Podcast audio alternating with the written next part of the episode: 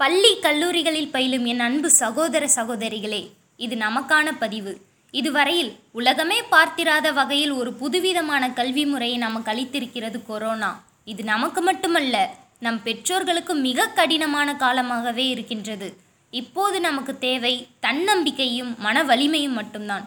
என்ன செய்ய போகிறோம்? எதிர்காலம் என்னவாகும்? என்றெல்லாம் கவலை கொள்ளாதீர்கள் ஏனென்றால் இப்போது இன்டர்நெட் என்ற வகையில் உலகமே நம் கைகளில் இருக்கிறது. இந்த காலகட்டத்தில் நாம் இருக்கும் இடத்திலிருந்தே நல்ல பல விஷயங்களை தெரிந்து கொள்வோம். நம் எதிர்கால கனவுகளை திட்டமிட்டு கொள்வோம்.